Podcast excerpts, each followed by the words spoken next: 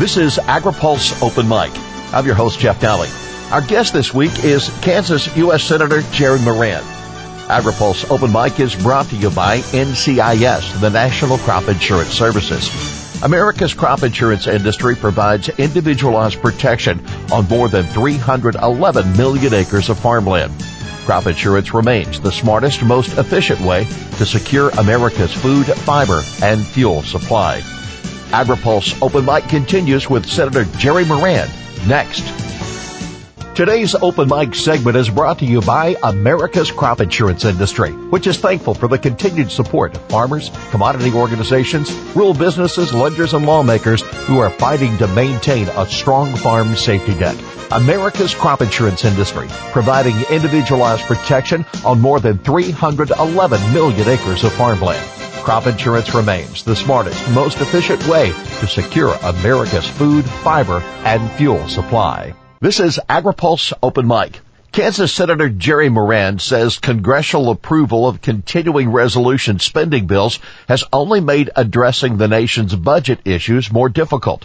As a member of the Senate Appropriations Committee, Senator Moran says the difficulty in finding an agreement on the current fiscal year's budget does not bode well for bringing the FY20 bill in on schedule. Well, the fact that we can't resolve this fiscal year means it, uh, we certainly will start late on the next fiscal year.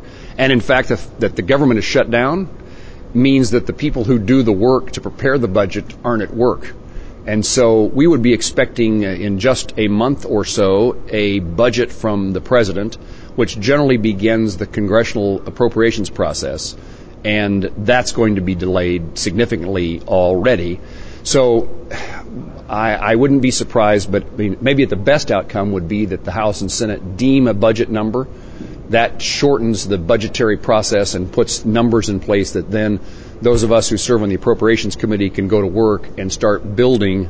We can't, uh, we cannot work on appropriation bills. We cannot certainly conclude appropriation bills until we have an agreed upon number, total spending, and then it's broken down by 12 different categories so that each of the subcommittees in the appropriations process gets a number, and then we build our appropriation bill to that number, and that number that level of spending is not going to be available in time to really do the budget process as it should be done in uh, the new fiscal year. I would add that when we do these continuing resolutions, what that means, two things to me, and, and they're very important. One, you, you naturally think of uh, that we ought to prioritize spending. Something's more valuable than something else. My view, there's a few things probably we could spend, should spend more money on. There's some things that maybe we got it about right and maybe there's a whole bunch of things that we shouldn't be spending money on at all. But when we do a continuing resolution, all things are equal. Uh, you make no decisions about more, less, or the same. So just as a matter of the fiscal responsibility that, that I have as a member of Congress to the, to the taxpayers, to the citizens of this country, we just look the other way. And the one that's not necessarily thought of very often is it also means that Congress is no longer uh, have no longer has the power of the purse string. And by that I mean, why would a cabinet secretary, an agency head, a bureau chief pay attention to a member of Congress about spending, about how they conduct themselves in that department, bureau, uh, or agency, if we don't have the leverage of telling them this is how much money you're going to get, this is how you can spend it, and oh, by the way, you can't spend any money on this issue. When we don't do appropriation bills, we give more power to the executive branch and this isn't about a power struggle. The Constitution gives Congress the responsibility of appropriating money on behalf of the citizens of this country.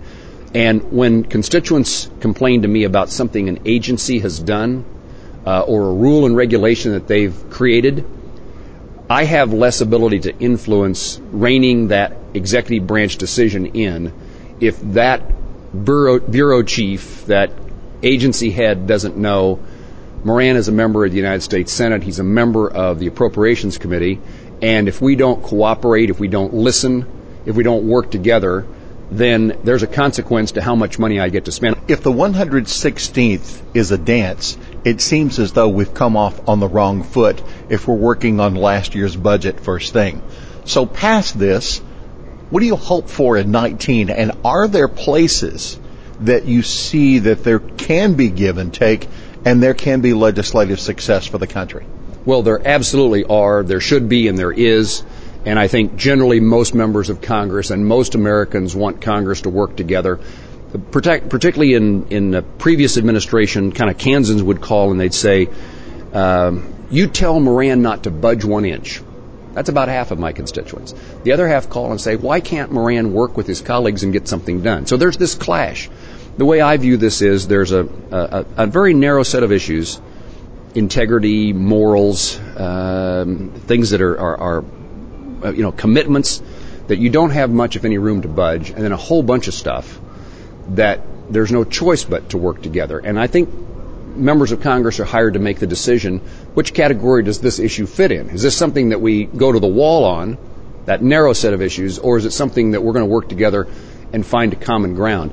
I would say to AgriPulse listeners that as a rural member of Congress, as a, as a senator who represents a, a part of the middle of the country in Kansas, we have to work together or we get nothing. There are many more votes on the coasts than there are in middle America. And if I am only allowed to do the things that, that, that there's no room to budge on, if, I, if, if there is no room to budge, there's nothing I can accomplish on behalf. Look at the farm bill. There is no farm bill if the answer is you can, you will only support exactly what you want give and take is required. Is there give and take in any particular areas that you see we might find some success? Uh, Jeff, I would have answered this question differently two weeks ago, three weeks ago than I would today. And before I would have said yes. And I'm, I'm always an optimist. I see the new Congress as like New Year's resolutions, the hope for doing better in the new year. And I think that is true. There are several things now that work against us. One is what we've been talking about, and that's this appropriations budget shutdown. And until people get out of the corners, I don't think there's going to be any kind of real accommodation, any kind of how do we solve problems together until we get this issue behind us. I also would say in that regard that we ought to work to use this opportunity to resolve immigration issues in a broad sense. Immigration comes back to haunt us in our ability to get things done over and over and over. Could we here at this point in time, with the shutdown taking place, could we use this moment to resolve broad issues about immigration? Could we find the things that many members of Congress could support? Are there uh, immigration issues that could get 60 votes in the United States Senate? We ought to put a package together that then is satisfactory to a broad group of people, and maybe in that process, we could find agreement to get out of the shutdown and make a decision as to border security. So I'm a, while an optimist long term, I think it, there's no evidence that there's going to be that level of cooperation even on other issues until the shutdown is concluded. Out of the skillet into the fire. Evaluate the position that we are in now in trade negotiations and especially with emphasis on China. Well, there are conversations, perhaps uh, discussions going on between U.S. officials and Chinese officials. That's a good thing. The pause that the president announced a month or so ago is a good thing. We still need to resolve the tariff issue, the steel and aluminum. The, the country's economy needs. I mean, I think you see a rocky stock market. Uh, you see some growing level of uncertainty as to what's next as a result of Congress and the president being unable to resolve differences and the trade wars uncertainty.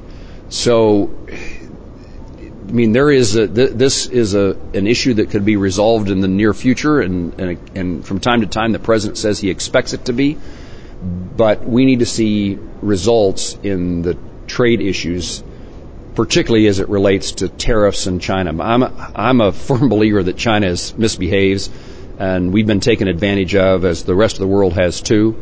You know, our, our message, a number of us Republican senators from agriculture states met with the president uh, last year and our message was kind of, you ought to get re-engaged in TPP, the Trans-Pacific Partnership. We need to resolve our differences with Mexico and Canada and what replaces NAFTA. We need to get out of the, the, the turmoil that we're creating with Europe, and let's all of us, all the world, then isolate China uh, in regard to their misbehavior on cybersecurity, stealing our trade secrets, uh, the, the intellectual property theft, uh, and do it as a world, because the whole world is uh, would be willing to support efforts to get China to behave differently than they do. But a tariff battle in which we raise tariffs and they retaliate, we raise them some more and they retaliate again. When it's just us versus China, they begin to find other markets. I mean, particularly in agriculture, uh, Argentina and Brazil become much more important players when we're not active in. If you want to help isolate the bad behavior of China, engage in TPP. We've given them greater opportunity by not being involved in the Trans-Pacific Partnership for China to grow its economy. Uh, we ought to be aligned with the others uh, outside China. Let's talk about North American trade. A renegotiated NAFTA, NAFTA 2, or USMCA, now as it's known, but the steel and aluminum tariffs are still in place. There is talk by the administration of pulling out of NAFTA to force the congressional hand to approve USMCA or nothing, and still an agreement that has to be ratified by three different governments. Is this a 19 issue, and can a USMCA come through the U.S. Senate, and I'll speculate the House, if those tariffs are still in place? Uh, I think the tariffs have to be resolved before you'd see uh, approval by Congress uh, of USMCA. Uh, a year ago, I was at the American Farm Bureau annual meeting talking about the importance of NAFTA. A year later, I certainly will will reiterate the same message about the importance of trade and exports. Uh, from a Kansas point of view, Mexico is our number one purchaser of ag commodities. Uh, from Kansas, Canada is the number one purchaser overall of manufacturing and ag products from Kansas. This relationship matters, and my the, the message I deliver to American Farm Bureau annual meeting this time is we need to make certain that we don't withdraw or terminate NAFTA while we wait on Congress to approve USMCA. I think USMCA is a is an improvement uh, in many instances. There's some who gain a little and lose a little in this discussion, but I do know that having an agreement, in this case USMCA, is better than not having an agreement. And I don't think that terminating NAFTA increases the chances that Congress will pass USMCA. And in fact, I think it gives leverage to the opponents of the provisions of USMCA if there's nothing that for which we fall back on to get their way and in fact alter USMCA in ways that would be very detrimental to our trading relationships and certainly detrimental to agriculture in the United States. So what I hope happens is that the president does not withdraw from NAFTA. I've made my pitch to Ambassador Lighthizer and to others within the administration. Consider me an ally for one who wants to work with my colleagues, Republicans and Democrats, to see that USMCA is ratified, is approved, but don't make it more difficult to do that by withdrawing from NAFTA. So then, thinking of the 2018 Farm Bill, approved and signed, no regulations being written because the government is shut down is it adequate to protect Kansas farmers in this climate we're in right now? Well, I mean, I'm pleased with the with the new farm bill. Many of us were excited or pleased. Maybe that's the way of saying it. It's hard to get excited about many things uh, that come from Washington D.C., but victories uh, are rare enough that when the farm bill passed, that is really good news. From a policy point of view, its protection of crop insurance was something I would highlight. it, it is something that we needed for certainty and the Farm Bill helps farmers go to their bankers and borrow money. But I want to emphasize the point that you made in your question, which is while we got pleased about that moment, we also ought to be just about as displeased with the fact that USDA is now not in a position because of the shutdown to implement the Farm Bill.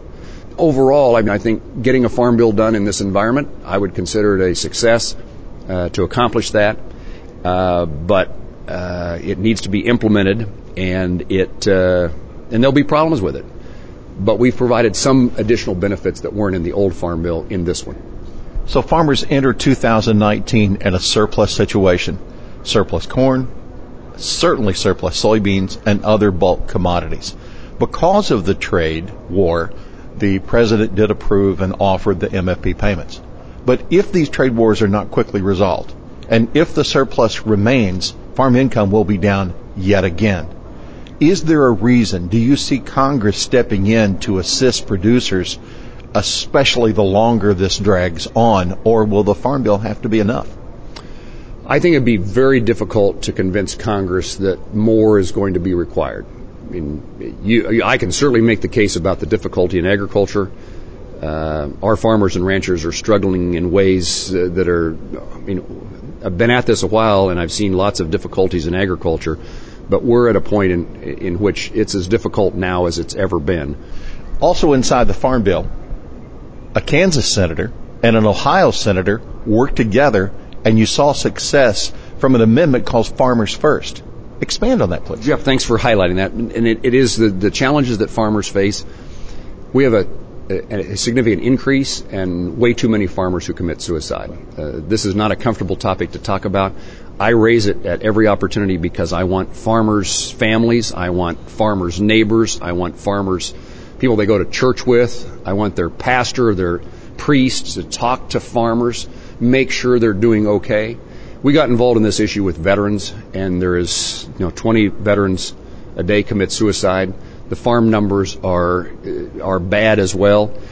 I, I, my guess is that the way this is weighing on farmers is that uh, a farmer is at a, a, a point in time in his or her life in which it doesn't seem to be working, and they think back to their parents and they think mom and dad made it, and they think about grandparents or great grandparents and they made it. Why can't I do it? That's a tremendous pressure on people who are trying to keep a farm together, keep the family farm together with the hopes that the next generation, their kids and grandkids, can have, appreciate that way of life and earn a living doing so.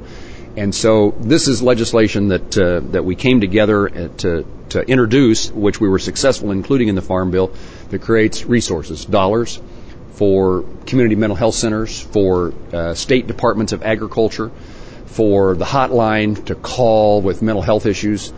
We need desperately to increase our availability of mental health services across the country, across the board, but it's especially true they are lacking in rural communities. It's just harder to find that psychologist, that psychiatrist, that social worker.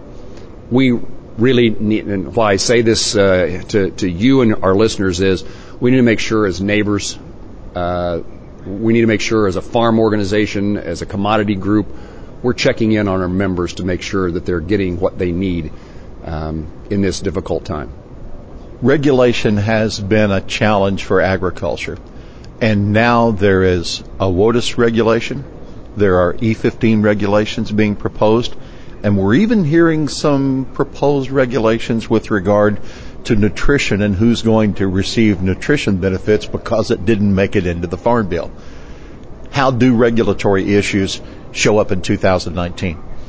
Well, I think the, the drumbeat will continue for regulatory relief. I think this administration has made progress in reducing the burden of regulations uh, making certain that they are. What I always say I'm for is I want common sense involved in that regulation. I want sound science, and um, we're, we're, in my view, moving in a better direction than we were. But there's always, and it's and it's difficult from one administration to the next to, to see the change. Uh, many regulations are created over a long period of time. The process by which they are undone takes a while as well.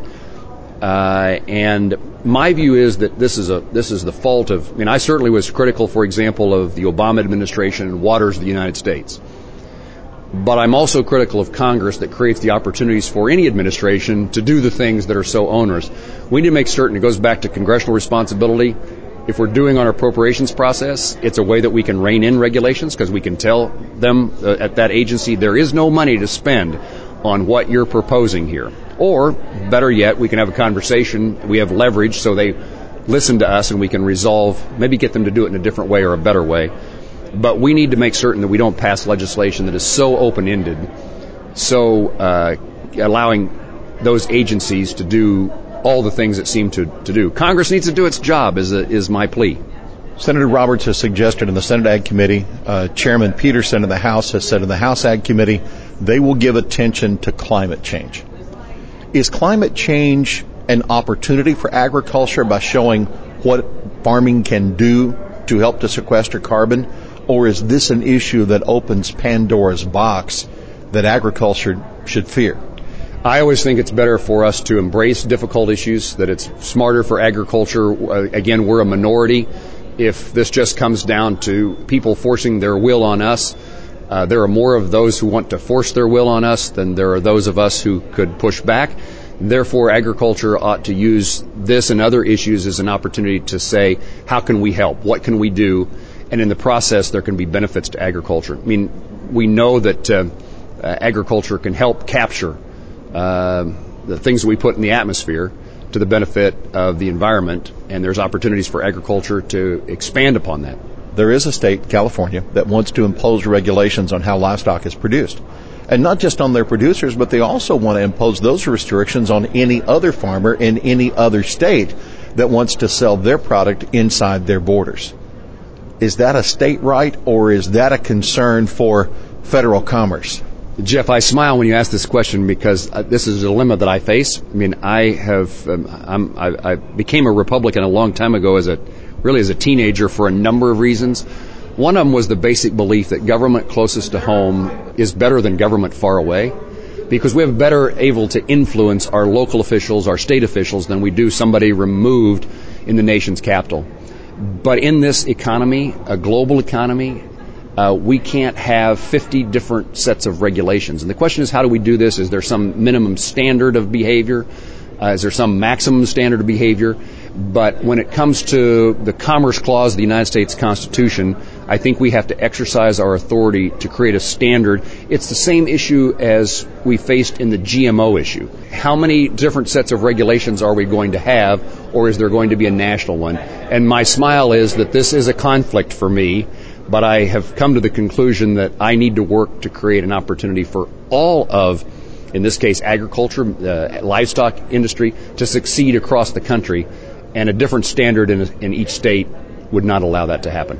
Senator Moran, it's always a joy to have you as a part of the program here on Open Mic. It's Open Mic, and it's your turn to get the last word. Well, Jeff, I was asked by a newspaper reporter uh, in Kansas uh, at the end of the year, like, what's your new New Year's resolution or what's your hope for the new year? Uh, I just would encourage our listeners to, to find ways that they we work together with our neighbors, with those in the city and those in the country, uh, and we find some common ground and we set aside as many differences as we can to resolve things that are beneficial to us in agriculture and rural America, but are also beneficial to the country. Our way of life in rural America is in jeopardy. It is a challenge each and every year, but there is real reasons that we want small town America and agriculture to be around not only in 2019, but for a generation to come. Our thanks to Kansas U.S. Senator Jerry Moran, our guest this week on Open Mic. AgriPulse Open Mic is brought to you by NCIS, the National Crop Insurance Services. America's crop insurance industry is thankful for the continued support of farmers, commodity organizations, rural businesses, lenders, and lawmakers who are fighting to maintain a strong farm safety net. Crop insurance remains the smartest, most efficient way to secure America's food, fiber, and fuel supply. For AgriPulse, I'm Jeff Nalley.